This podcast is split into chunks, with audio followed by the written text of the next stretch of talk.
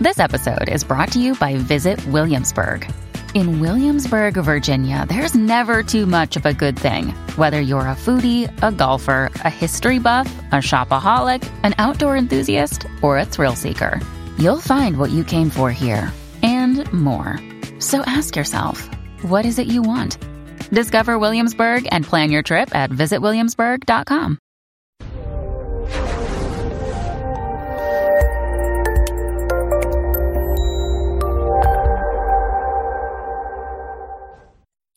This episode was pre recorded as part of a live continuing education webinar. On demand CEUs are still available for this presentation through AllCEUs. Register at allceus.com slash counselor toolbox. So, I'd like to welcome everybody to today's presentation. We're going to be talking about grief.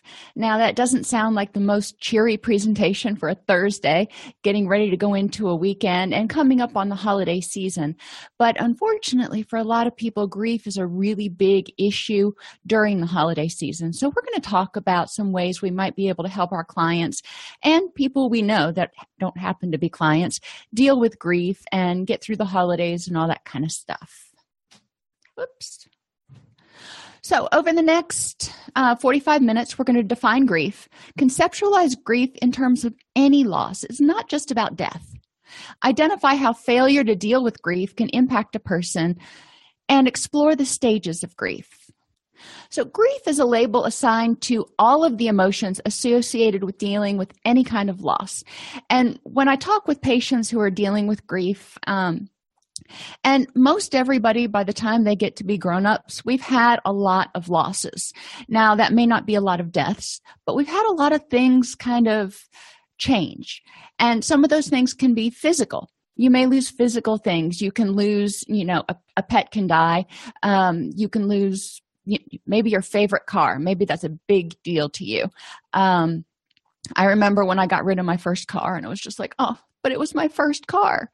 Um, you can lose abilities, whether it's eyesight, your ability to walk, anything, any physical ability you may lose. And this is true too with an aging population as they lose some of the abilities they had when they were younger. Um, I know right now I'll go to the gym and I expect to perform at the level that I performed at when I was 20. And my husband's like, no, your heart rate is not supposed to go the same rate it did when you were 20 years old. Your body can't handle that anymore. And I look at him like he's got three heads, and I'm like, oh, yes, it can. Don't tell me that. I'm not ready to accept that loss yet. My grandfather, um, when as he was getting older, developed Parkinson's disease, and one of his hobbies was making miniature uh, dollhouse furniture. And he made beautiful furniture. But as his Parkinson's got worse, he couldn't control the small movements that he needed to do in order to make the itty bitty parts to the itty bitty furniture. And that was huge for him because he didn't have a lot of skills. He had a sixth grade education, um, he was a painter by trade, and once the Parkinson's set in, he couldn't do that either. Uh, so he, he had a lot to deal with as far as his life was changing, and he had no control over it. And we can also lose freedoms. Um, I'll just kind of leave that for discussion later. Some things we can lose in terms of self concept. Your roles change, and it's not necessarily that you lose them, they just go away.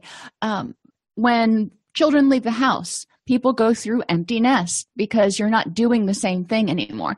And for some people, it's a big deal. For other people, they're just like, I can't wait for the kids to get out of the house. Um, but depending on um, your attachment to that role and how much it changes, there could be a huge sense of loss when that happens. The same thing happens um, when people are going through recovery. And that's one of the reasons I try to encourage a lot of my patients not to say, I am an addict or I am a bulimic or I am something else. Because if you are that, then when you get rid of that symptom or condition or whatever it is, then you're essentially getting rid of part of yourself. And that's hard to grieve or hard to deal with. Yes, it can be grieved. And because people have identified with it for so long, and it has been part of who they are for a while, sometimes people um, have to go through that grieving process to say, okay, I'm not doing that anymore. I'm not the same person I was six years ago um, your values can change. And there can be a grieving process associated with that as you go from being um, optimistic about everything and just wide-eyed and bright-eyed and bushy-tailed every morning to okay you know it's going to be a good day but i know that everything's not going to go right. So those rose-colored glasses have come down a little bit. I try not to take them off completely. Uh, your worldview can change people lose innocence and you don't have to just be a victim of crime to lose innocence. I'm not saying that but i'm saying as we grow older and it kind of dovetails on what i just was talking about we realize that things aren't as cut and dry as we thought. We realize people that we idolized aren't perfect. Oh my gosh. We realize that you know there are a lot of things in life that aren't fair and dealing with the accepting the fact that life isn't fair is a big issue for a lot of people. People can lose their sense of safety. Now, this can be because of victimization. This can be because of um, being in, in the military, being in law enforcement, or for some people, uh, it can just be from watching too much news and television. And, you know, you're kind of going, what? They've done a lot of studies, especially after 9 11 and after Katrina. They found that there was a lot of secondary traumatization of children who were watching the news, and it was repeatedly showing this for weeks and months on end. So the children felt like the world was a lot scarier than it really was because they weren't conceptualizing that this is a tape that was made three weeks ago and you know i know that the aftermath of 9-11 and uh, katrina went on for a long time. But for the children that were watching it it just seemed like the world was falling apart. Um, so as parents we needed to work with them on helping them understand that they were safe but we also needed to help them kind of fit that into their worldview and fit that into their schema about the fact that you know, yeah, the world is not just this perfect, happy place. There are dangerous things. Uh, dreams, how things should be. How many times have you worked with a client or heard somebody say, you know, I, I should have had a better father, or that person was not the kind of mother I should have had, or I deserve to have this, that, or the other thing? Well, it didn't happen. So we need to take that hope that dream that you were holding on to and talk about it and help you figure out how to integrate it into future life. Um, this can really be triggered if you have two parents. Maybe you grew up in a two parent household and one parent dies and all of a sudden you're like okay you know i'm 35 years old. I was still hoping for Ward and june cleaver and it never materialized and now my dad's dead so there's no way it can materialize. And that can be sort of the proverbial straw that broke the camel's back. And socially, loss of relationships, whether it's an intimate relationship or a friendship or even coworkers. When you uh, move and you have to change your neighborhood, you have to change the people you work with, there are going to be some people that you're going to miss. But it's also developing a whole new social circle. There's a lot of stress that goes along with that change. You've lost the familiarity. Maybe you moved to a whole new city um, and you've lost the familiarity with everything that you used to do. All the places you used to go, you have to learn new routes. There's a lot of stress associated with accommodating to new situations. So, all of these things can prompt sort of a grief reaction. Now, the level of grief is going to be more for some and less for others, uh, but we don't want to minimize the stress or grief associated with these losses. So, briefly, the stages of grief as Kubler Ross identified them, most of us probably went through this in uh, beginning counseling. Denial. People look at it and feel numb. It's just like, no, this isn't happening. It's a dream. Or they're trying to find alternate explanations for it. Then anger, because they have no control over the situation. Remember, we've talked about anger as being a reaction to a threat trigger. So the person's starting to realize it happened, but they're also realizing that there was a threat, some threat of loss of something. Then you move on to bargaining. If I fill in the blank, then I'll wake up and realize this was only a bad dream. Depression is when the person realizes that they're they're awake and it's not a bad dream it's reality and a sense of hopelessness and helplessness sits in followed by, which is where we hope to get them, acceptance, which can be radical acceptance that the loss occurred and determining how to proceed from there. We're not saying you have to be okay with it. We're not saying you have to be happy that it happened. You know, sometimes things really stink. But at a certain point, you have to decide whether you are going to move on or you're going to be stuck. One of the key points in going through the stages of grief, and you know what, maybe we should call them phases instead of stages, because people don't go through them linearly and then poof, they're done. People go through them sort of circularly. Um, denial, usually people don't go through that a whole bunch, um, but I know after my father passed, we had already moved and i i would see him maybe once a year once every other year and then after my kids were born a little bit more often than that. But as long as i wasn't going down to south florida you know in my little happy world somewhere he was still alive. So i was still in this world of denial. Now rationally i knew he wasn't but as long as i wasn't confronted with the reality i'd like to stay in my happy little world um, so I would go back and forth between denial. Anger, like we've talked about before, if anger works for people, if it's been effective, then they may go back to anger more often. They may stay angry that they didn't have control. They may stay angry at themselves for things they think they should have done or could have done. They should have said or could have said.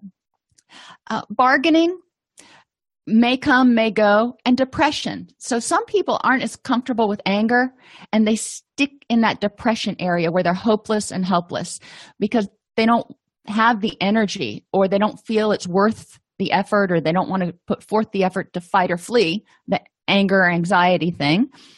So they get stuck in helplessness and hopelessness. Then we move on to acceptance. Does that mean the person's done? No. I'm sorry hate to break it to you, they're not. Why? Because they'll get to acceptance and then all of a sudden they'll be reminded of it again. Have you um, ever gotten an injury and you know it really stinks? You're icing it, heating it, you're going through whatever you need to do to get it better for a while. And uh, then you start to get the point where it's feeling better and you don't really notice it much. You know, you've just accepted that it hurt, and you're starting to get back to doing your normal thing. And then somebody comes along and pokes you right where you got hurt. And you're like, okay, not healed yet. Uh, that's the best analogy I can kind of give for when we're dealing with grief. People may be able to accept it in a general level, but every once in a while, there's going to be a poignant reminder, like a holiday or an anniversary, or maybe even the smell of somebody's perfume or cologne or something that will throw them back into the stages of grief. Is it going to be as bad as the first time? Usually not. Usually it gets a little bit better every time they work through it. But helping clients understand that they are going to feel grief again. Um, and helping them understand that that's okay. They're not going to be stuck there forever. And every time they go through it, it'll get a little bit easier.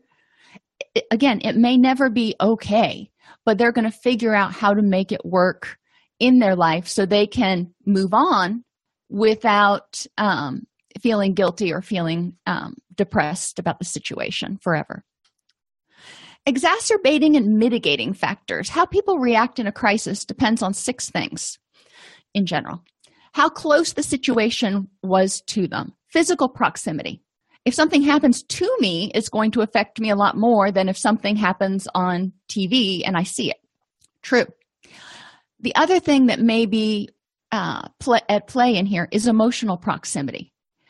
Something that happens to someone who's really close to your heart may have m- more grief power if you will than something that happens to someone that you know maybe your neighbor next door but it's not your best friend in the whole world how many other stressors the person experienced in the last year. So, why do we care about that? And at this point, most of you are probably muttering under your breath, vulnerabilities, and that's it. If you have already sort of spent your energy reserves on 18 other stressors up until now, then when this ha- one happens, it's going to feel a lot more overwhelming because you're out of gas mental health issues and or effective coping skills. If someone has current mental health issues then obviously it's probably going to exacerbate those. If someone had mental health issues and they're in remission or they're under control or whatever you want to call them um, and they have effective coping skills to deal with it then they're going to be better off. It doesn't necessarily mean they're going to have a full-blown relapse of their mental health issue or substance abuse but it's important to understand that even if they're in remission or doing well unless their coping skills are really really spot on they're probably going to need more social support. And they're probably going to need more feedback on what's going on which takes us to social supports. If you have them it's going to help. It's going to help buffer. Social supports can be there to help you make meals when you don't have the energy to make meals. Social supports can be there to help you get out of the house if you just you're depressed and you can't get moving. Social supports can be there to go hey i've been there too. Or maybe i haven't been there. But let me hear let me understand how you feel. Why don't we talk about it um, and i'll be here for you. I can't make it better but i'll be here for you. Understanding the loss. If the person understands what happens it may make more logical sense. If someone is you know i talked about empty nest earlier. As parents we know that's going to happen. And like i said as parents sometimes we're going i can't wait till he's 18 other times as parents we're just kind of holding on. I was going through old baby pictures today. And um you know i'm i'm really not eager for my kids to move out. But i understand that it's coming and i can prepare for it and it's a natural course of things. My stepfather when back in you know when he was a young man very young man uh, on christmas eve the uh, christmas lights caught fire and his entire family died in a house fire on christmas eve. Now how can you understand that loss? That's not one you can predict. It's not even in the normal order of things. So that one's a lot harder to deal with because you don't even see it coming. You get blindsided. And how much control or responsibility they feel like they have in the situation um, you know again with my stepfather he feels an immense amount of guilt because he hung the christmas lights. And you know he goes back and thinks of all those shouldas and couldas and all that kind of stuff. And it's been um, 60 years since this happened but it still hurts a lot. And i'm not saying that it shouldn't which is why you know again i don't want my clients to think that um, you know you go through it once you deal with it and you're going to be good with it. Because sometimes that's just not how it happens. But you get to the point where it's not ripping you up inside. The impact of unresolved grief. So what about the people who never get to acceptance? And you know every time they're thrown back into the into the grief cycle they get all the way up to depression and then they just stay there. And then they get thrown back into the grief cycle what happens? A lot of anger. Shouldas, couldas, and if onlys at their, themselves for what they could have done to prevent it or what they should have done. You know, maybe I should have told them I loved them before I left the house. Um, so we need to look at that. What, what kind of self talk are you saying to yourself about this situation? At others, for things they should have done to prevent it or things they should have done to help. And at their higher power. A lot of people when they go through a grief situation um, or maybe they have multiple losses and at a certain point they're just like really? How can this be happening? I, I don't understand. I don't get it. Um, and at that point sometimes they turn to their higher power and they're they're just like how can you let this happen then they feel guilty about being angry at their higher power. So there's a whole set of things to deal with in terms of anger at self, at others, and at their higher power, if there is one um, that they believe in. Now, one of the things that I have seen um, is a, a lot of clients, not the majority, but I've had a lot of clients who've had so many losses that they just give up and they're like, there cannot be a higher power there cannot be a controlling force if this is happening therefore I am going to doubt the existence and or become atheist. So I've seen people go from being spiritual or religious to atheist to agnostic or spiritual or religious again. It doesn't always happen, but figuring out where the change and why the change in belief system happened, if they want to go there, can be helpful for some people, um, especially if they're working a 12 step program. Depression, the hopelessness and helplessness, and I just, I don't know how to go on. You know, I know I can't control it. I've gone through the anger. I don't have the energy to be angry anymore. I just, I'm depressed. So I'm hopeless that I can fix anything. I'm hopeless that you can fix anything. And I'm hopeless that my higher power is going to do anything about it either. Think about being in that person's mind for a minute. Not for very long because it's not a not a good place to be. But I get it. So one of the things as clinicians we can do is help them focus on what things about that they can control. You know, as far as you know, when my father passed, I couldn't control the fact that he passed away. It's just the way it was. But I do have control over whether I remember him, whether I talk about him, whether I make sure my kids know who he was and have them exposed to his pictures and memories and all kinds kinds of stuff like that. I do have control about whether his memory lives on. So at a certain point, and when the nerves are raw, is not the time to do it to say, all right, well, let's look at the positive side of this. But once a person gets to that point where they've been in, they've gone through some depression and they're ready to move on, then we can start look at, looking at what does this loss mean to you? And what parts of it do you want to carry on with you? What are the good parts? Because obviously, you're if something isn't meaningful to you, if you don't care about it, you're going to let it go. And it's not going to trigger this huge grief process. So, what is it that is important to you that you either want to carry on or learn or remember? Denial is not just a river in Egypt. Had to say it, sorry. Um, Denial is the mind's way of protecting you from what, what lies ahead. And I've had a lot of clients over the years, and when they come in, especially for residential and IOP, one of the first things they do in phase one of treatment is an autobiography. And I've had clients come to me before and go, I've done my autobiography before. Can I just bring it in? And my answer is always, no, no, you need to start over again. and they look at me kind of quizzically.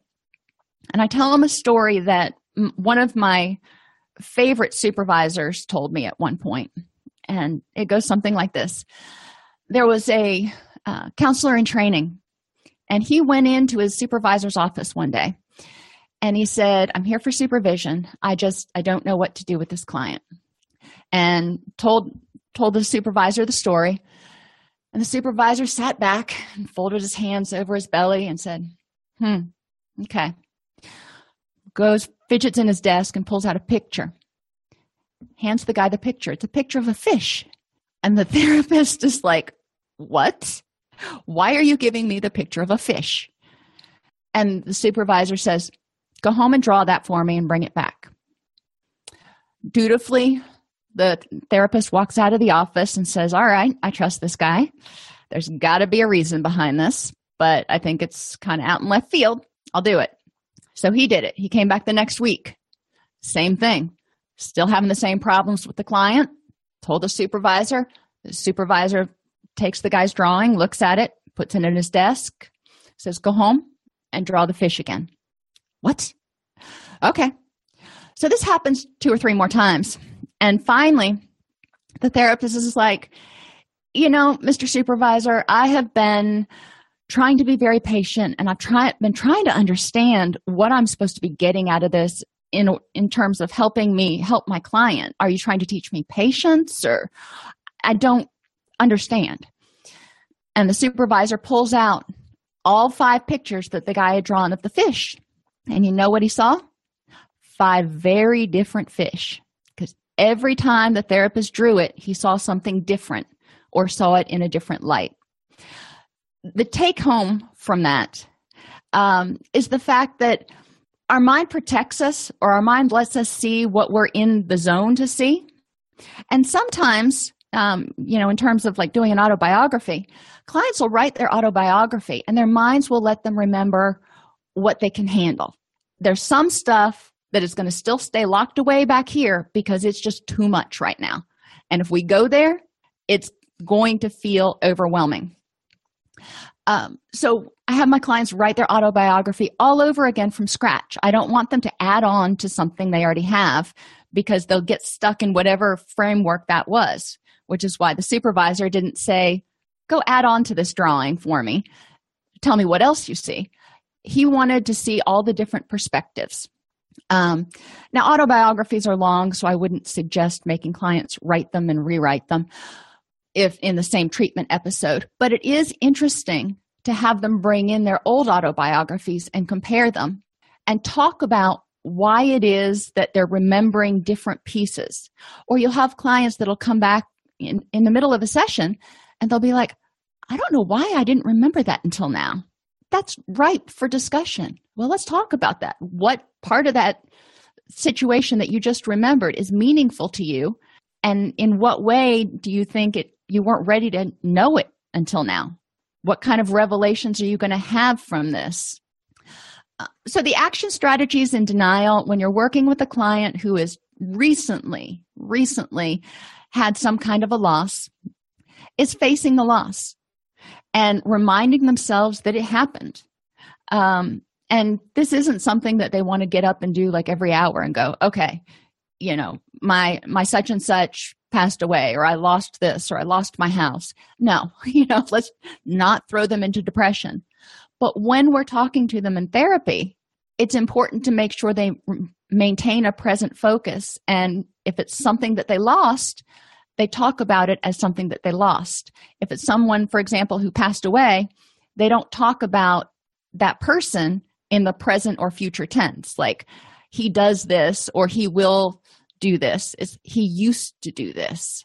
Helping people start to change their vocabulary to in, integrate the concept that that person or that thing or that dream is gone so then we move on to anger and sometimes if you push them too hard in denial you will hit a wall of anger be aware of it if they start getting irritable back off preferably before you hit full-blown anger Anger is people's way to push other people away to avoid getting hurt again. If they were in a relationship and it broke up, that's a loss.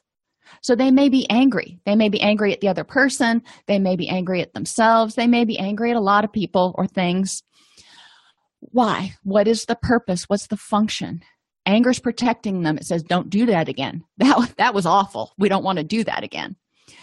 Before they can get into another relationship, and accept the fact that this one is gone, that anger is going to have to come down. But right now, they are on high alert. When people are angry, they may blame others as an outlet for their own helplessness. Somebody somewhere could have pre- prevented this. Let's I need to find somebody to blame for it. They may blame themselves to try to regain some control or prevent it from happening again or make themselves suffer. Um, and they may start questioning their belief system and world schema you know if there's a tragic loss if maybe they are you know john smith and john smith goes to work every day john smith works his butt off john smith tries to do every right thing and then john smith one day is handed a pink slip. He's laid off which sets off a cascade effect of things where he lost his job and then he ultimately lost his house. And you know now he's living in a homeless shelter. And he's sitting there going wait a minute wait a minute wait. I was always taught if i did the next right thing and i was a hard worker and i did you know did my part that everything would be okay. What happened so john smith may have a lot to think about in terms of reconceptualizing life action steps identify what the loss means to the person. If they lost their job, what does it mean to them?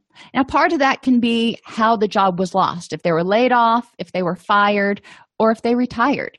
And voluntary retirement can be just as grief provoking as involuntary termination. Uh, there are a lot of law enforcement officers and soldiers who do not do well when they retire because they are not moving past that grief. They get stuck of in that phase of I don't know who I am now. If I'm not a soldier or if I'm not a cop, what am I? Because that was their life. Um, so they may be angry. So, what other losses come with losing your job? Losing financial independence, possibly. Um, losing your uh, social supports from that job. You know, maybe you had friends there and you don't have the, them anymore. Um, you know, you can make a list of what ancillary losses happen, the cascade effect. Uh, if a person loses a parent, what does that mean? That means they may have lost a parent. It also means that they may have lost a best friend. It may mean they have lost any hope that they could have that Ward and June Cleaver family that they always hoped would happen. Um, it could mean that they've lost financial security. Maybe the parent was financially supporting them. So we need to look at what losses are happening. And victimization. When somebody's victimized, they lose a sense of safety. Now, it can be momentary or it can be long term, but they lose a sense of safety.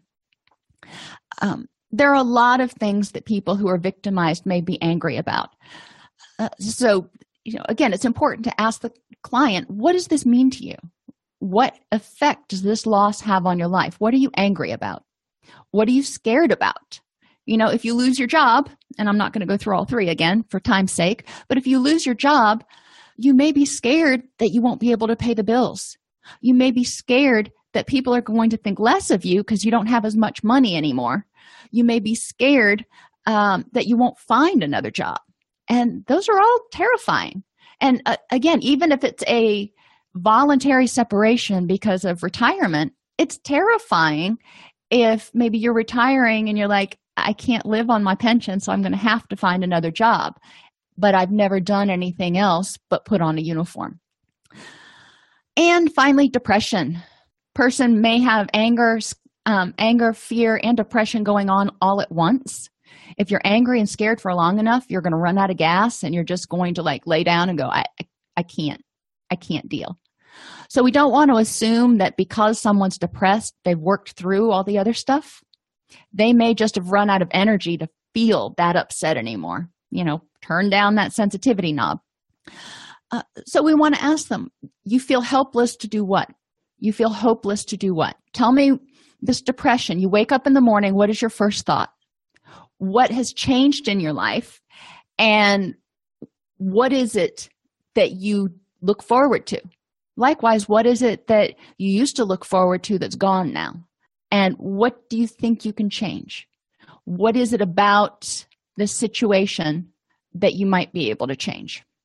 Uh, we need to validate people's feelings of anger, fear, and depression. You know, maybe their loss doesn't seem like a big deal to you. It's like, okay, fine, you retired, get another job, sit on the couch and eat bonbons. Hey, I'd love to retire. That's not helpful. For a person who is turning their entire life upside down, it's overwhelming. So we need to validate what their feelings are and where they are. But we also want to help them examine their beliefs about what's going on, what they're angry about. For all or none thinking, emotional reasoning, fallacy of fairness, and oh, I have emotional reasoning twice. Hey, score for me. Um, just because they feel like something's hopeless, does that mean it's hopeless? just because they feel helpless right now. They wake up every morning and that's the first thing they think about, whatever the loss is. Yeah, that is, it really stinks. I am not going to invalidate that. However, maybe there's some things we can try so it doesn't, it's not the first thing you think of when you get out of bed in the morning. Um, so there are alternatives. So we can start looking at some of that emotional reasoning and looking to see if it's based in fact.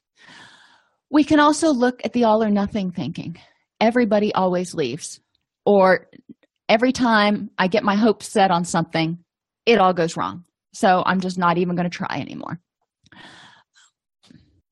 And then we move on to hopelessness and helplessness um, and depression. Yes, I skipped right over bargaining uh, because bargaining seems to be, in my experience working with people, it comes and it goes, but it's not a, a place people generally stay stuck.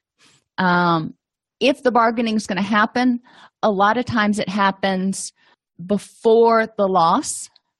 If I do these things, maybe I will be able to get hired again if I do these things, maybe there will be some divine intervention or a miracle and my child will spontaneously recover. A lot again, a lot of the bargaining comes happens at the diagnosis where the impending loss is coming. But once the loss has happened, my experience has been that a lot of people don't go back to that bargaining as nearly as much and for nearly as long. There are days they keep hoping that it's going to be a dream um, but then they realize it's not. So hopelessness and helplessness under helping them understand that reality has happened and it can't be changed. So okay that's true. What can we do? What cannot be changed? You know like i said i couldn't bring my daddy back but i could make sure that his memory lived on. Um, so if if you've lost a parent what else can be carried on? And how can you carry that on? Through pictures through memorials through you know there's a whole host of things to uh, help remember a person that's been lost. Now if you've lost a job maybe you can't change that but what can you do henceforth and forevermore? Let's talk about retirement because if you've been terminated a lot of times you can go back into the same field and you know bada bing it's just a different company. If you've retired a lot of times that means you've reached the end of that career path. So you need to find a different career or maybe just a different job something to do to fill some of the hours during the day so you're not sitting at home watching tv in your easy chair all day. Um, so what is it that you want to do you know let's look at how much money do you have to make and how much time do you want to spend? And then let's look at what options you have and see if there's something exciting out there you might be able to get engaged in. Uh, if you're victimized you know if you are a victim of assault if whatever kind of victimization burglary you know your sense of safety is going to be kind of gone and you may think you know i'm never going to feel safe again. I'm never going to feel safe walking to my car again. Well never is that all or none thinking. And there's some emotional reasoning in there because you're scared. You're terrified right now. And you have every right to be. Let's start keeping a log of every day that goes by that nothing bad happens or that nobody breaks into your house. Let's start looking at some objective facts about safety in your neighborhood and you know is somebody going to break into your house again? How likely is that?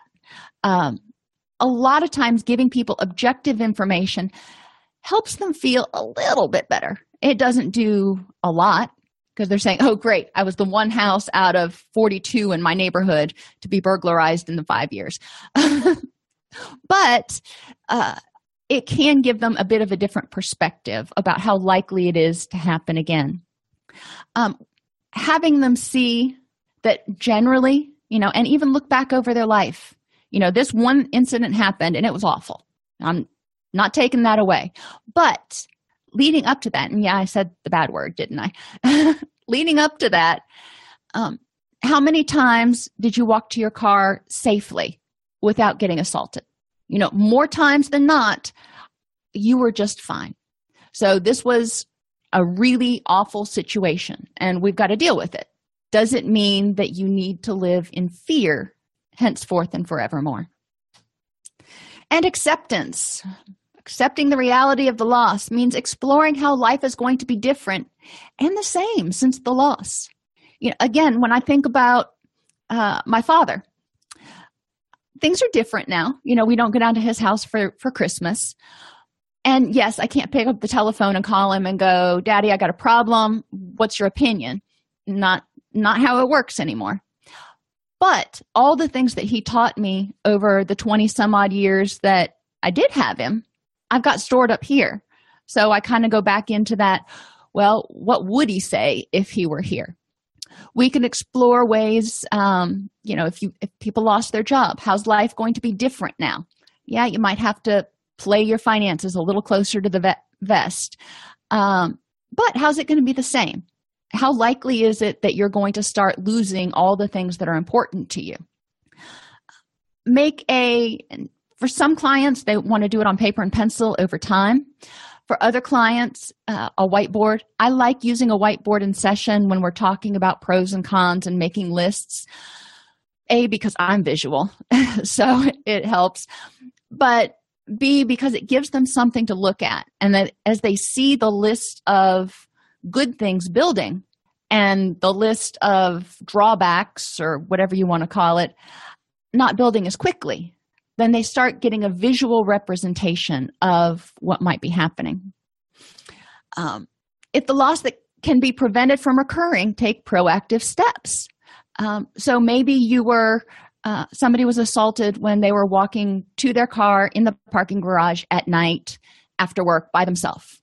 Okay well they can have one of those um, pepper spray or an alarm thing on their keychain. They can be more alert when they're walking to their car. They can have someone walk them to their car. Uh, there are a lot of different steps they can take. They can also get involved in advocacy groups um, like rape prevention take back the night there are a variety of groups out there for people who've experienced some type of victimization that help them not only feel less isolated but it also helps them feel empowered to be able to tell their story and help other people not have to experience the same thing. Like I said earlier, grief is not a linear process. Most people experience grief surrounding a loss for at least a year holidays, anniversaries, and reminders. So you go through one year starting in January, and we'll see how I remember my holidays now. Um, you have Valentine's Day, you have um, Fourth of July, then you have Halloween, Thanksgiving, Christmas, birthdays, anniversaries thrown in there. Um, and for some people, other holidays like Memorial Day may be especially poignant. But it's important to understand that that lasts an entire 12 months before you even hit that anniversary or trigger period again. So, one year at least before the person gets into a better rhythm. Anniversaries and it can be you know the anniversary that you met can be the anniversary of the breakup. It can be the anniversary that someone was diagnosed with a terminal illness. Uh, there's a lot of different anniversaries especially for people um, who tend to be more sentimental it may be more poignant for them and there may be more periods or anchor points along the timeline. You can have them draw out a timeline in, in, in counseling and go, okay, let's talk about what might be triggering for you or what might be which days might be difficult for you over the next year and put them on the timeline. And if you notice there are two or three or four clustered together then you can talk about the fact that all right you're getting ready to go into a really tough period. So how are you going to prepare for that? What can you do to eliminate vulnerabilities? What can you do to be kind to yourself? What can you do um, to make this as easy as possible? You know for a lot of people going into thanksgiving and christmas if they've lost a loved one is really difficult whether it's through a relationship breakup or a death um, holidays are times when families get together. So if you're not getting together with that person it's kind of like rubbing salt in a wound. And they come kind of back to back. So you've got to say all right how are you going to deal with this? Um, what are you going to do so you are happy and you can keep moving forward? Yes it's going to be unpleasant. Is sitting alone by yourself on thanksgiving or christmas or hanukkah how you really want to spend that time. And you know let's talk about that. But let's talk about what you want your life to look like during that period. Other things that might trigger people um, in a grief situation. People. They see other people you know maybe a friend of a friend who was you know your ex-boyfriend's best friend can be a trigger. You may see that person out if it was a relationship breakup um, if you used to work somewhere and you know you left that place and you miss working there there was some grief associated with that termination and you see one of your old coworkers it can be a reminder and it can kind of take you right back there. And it'll hurt it'll sting. Helping people develop some basically emergency coping mechanisms. If all of a sudden there's a trigger there and they're like oh this is this is painful. Um, places places you used to go with someone um, places that you know maybe you drive past your old workplace and it makes the pit of your pit of your stomach hurt. Okay how do you deal with that? Things you know you can think of all kinds of things that are going to remind you of losses um, and it and the media. The media can be news reports but it can also be something in a benign television show you're watching um, one of my dogs passed away. Golly i think it's been about five years now. Um, but you know he was hit by a car and it, so it was a really sudden tragic oh my gosh loss. And it took a while for me to kind of wrap my head around that. And every once in a while we'll be watching a show and there will be a yellow lab on it that looks just like kenny. And i'm just like oh i miss kenny. Um, and you know it's just some silly tv show helping people understand that that may happen. So how do they deal with that reminder? How do they deal with that trigger without getting sucked into it? Because i can look at it and you know i see the dog that reminds me of kenny and it's like okay that really sucked when that happened. But then i remember what a good dog he was and then i distract myself i'm like okay we're not staying stuck there. We're not going to unpack and stay for the weekend. Um, many people will vacillate bet- between depression and anger or kind of present them concurrently. They may be a very angry depressed person and that's okay. You know we don't have to say well you're supposed to be depressed and that's not one of the criteria for the diagnosis of depression. So can't be doing that if they're angry they're angry. Let's talk about it because that's probably sucking a ton of their energy. Normalize people's experiences. It wasn't for some people and you know i'm one of those people it's not just a dog it's a family member. For some people it's not just a job it was part of who they were. And again for some people it wasn't just a condition or a disorder. It was part of who they were. And they're not sure what life's going to be like or who they're going to be if they're not an addict or a bulimic or you know whatever it is anymore um, encourage people to reach out to social supports people who've been there most people have been there there are even therapists that specialize in resolving pet loss issues and address happiness and survivor guilt. Sometimes people get stuck in depression because they feel guilty for being happy. It's like, it's only been three months since this happened. I shouldn't be happy. That's that's not okay. I'm supposed to still be grieving. I'm supposed to still be upset. I'm supposed to still be angry. Who said? Um, so we want to talk about that. If it's the loss of a person, you can ask them, well, would so and so want you to still be unhappy? Um, when katrina happened i worked with a lot in a lot of the relief shelters and i was helping people get uh, access to their fema resources and other things that they might need. And you would see a lot of sort of resentment coming from some people at the other people especially the children who were happy. They were just playing. They were like okay well this this is different to be living in a you know a great big shelter but we're going to make the best of it. Um, and and the adults would be very stymied with that.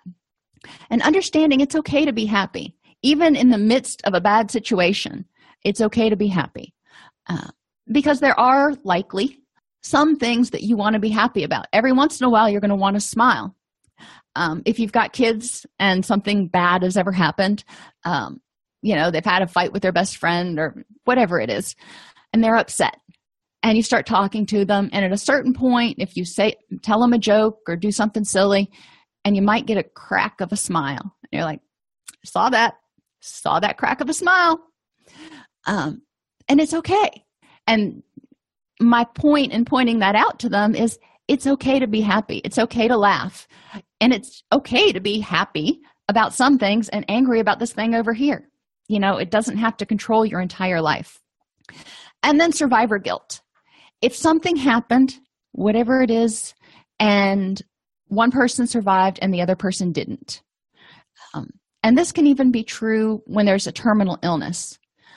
If a mother survives and, you know, her child has terminal cancer, there may be some survivor guilt. You know, I made this child and I couldn't save him or her.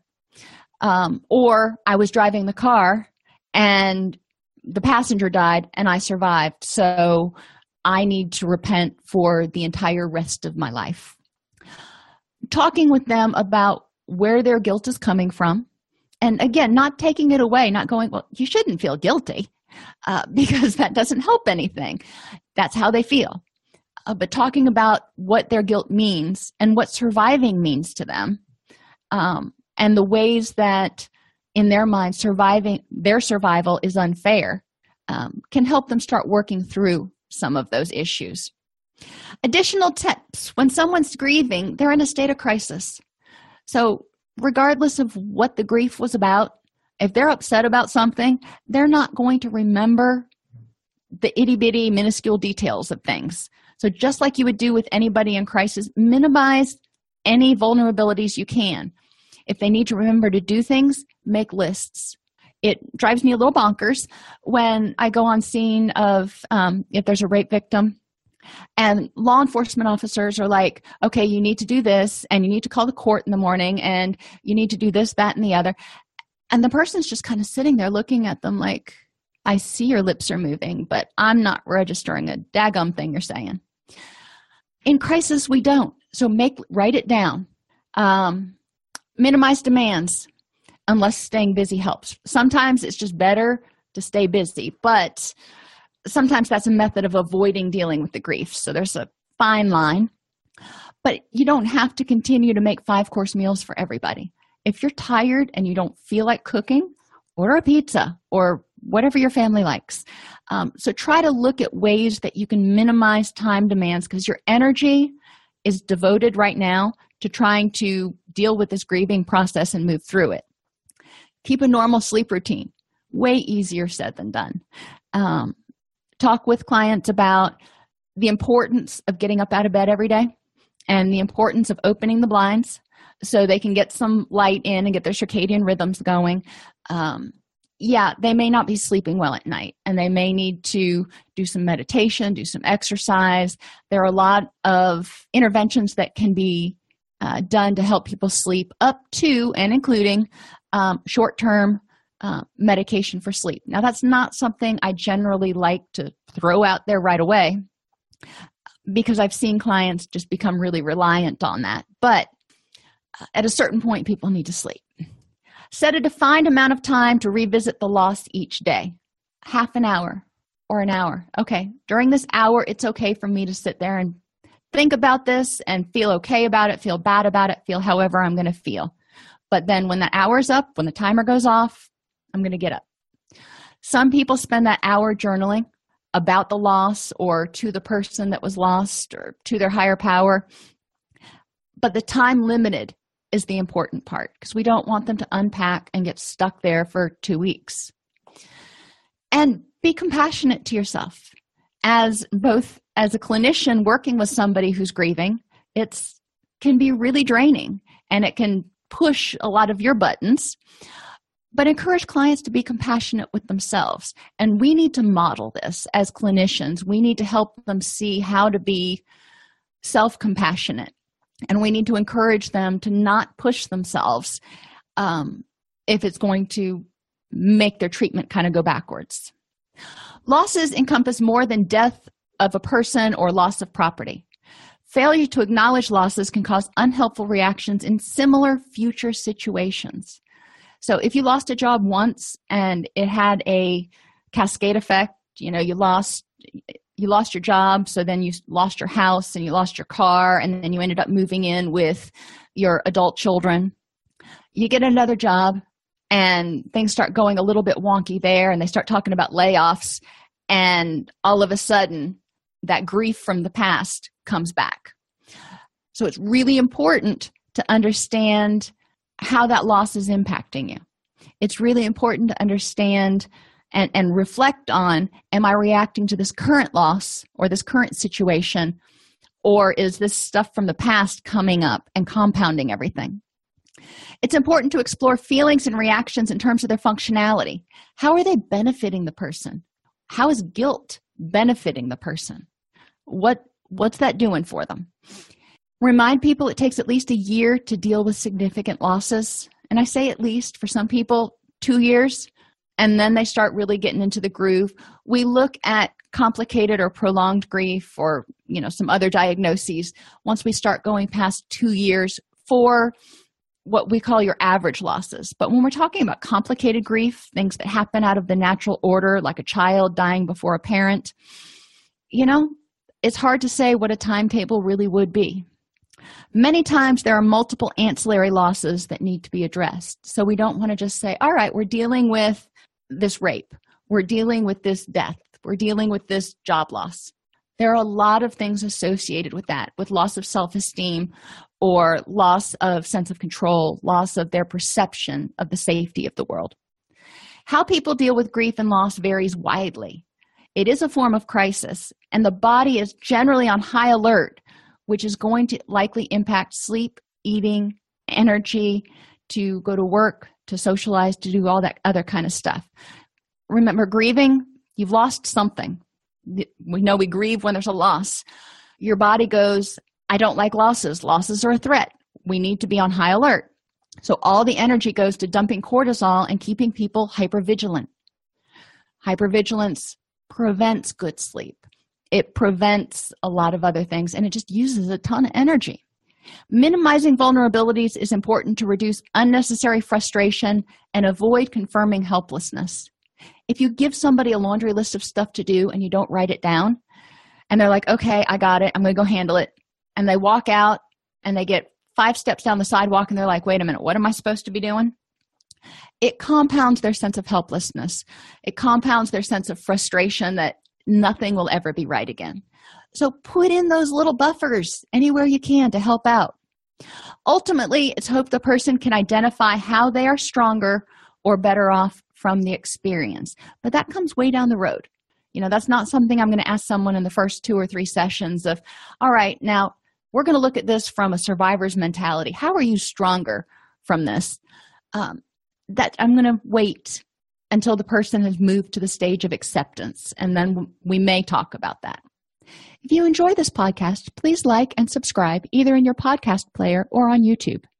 You can attend and participate in our live webinars with dr snipes by subscribing at AllCEUs.com slash counselor toolbox. This episode has been brought to you in part by AllCEUs.com, providing 24 7 multimedia continuing education and pre certification training to counselors, therapists, and nurses since 2006. Use coupon code Counselor Toolbox to get a 20% discount off your order this month.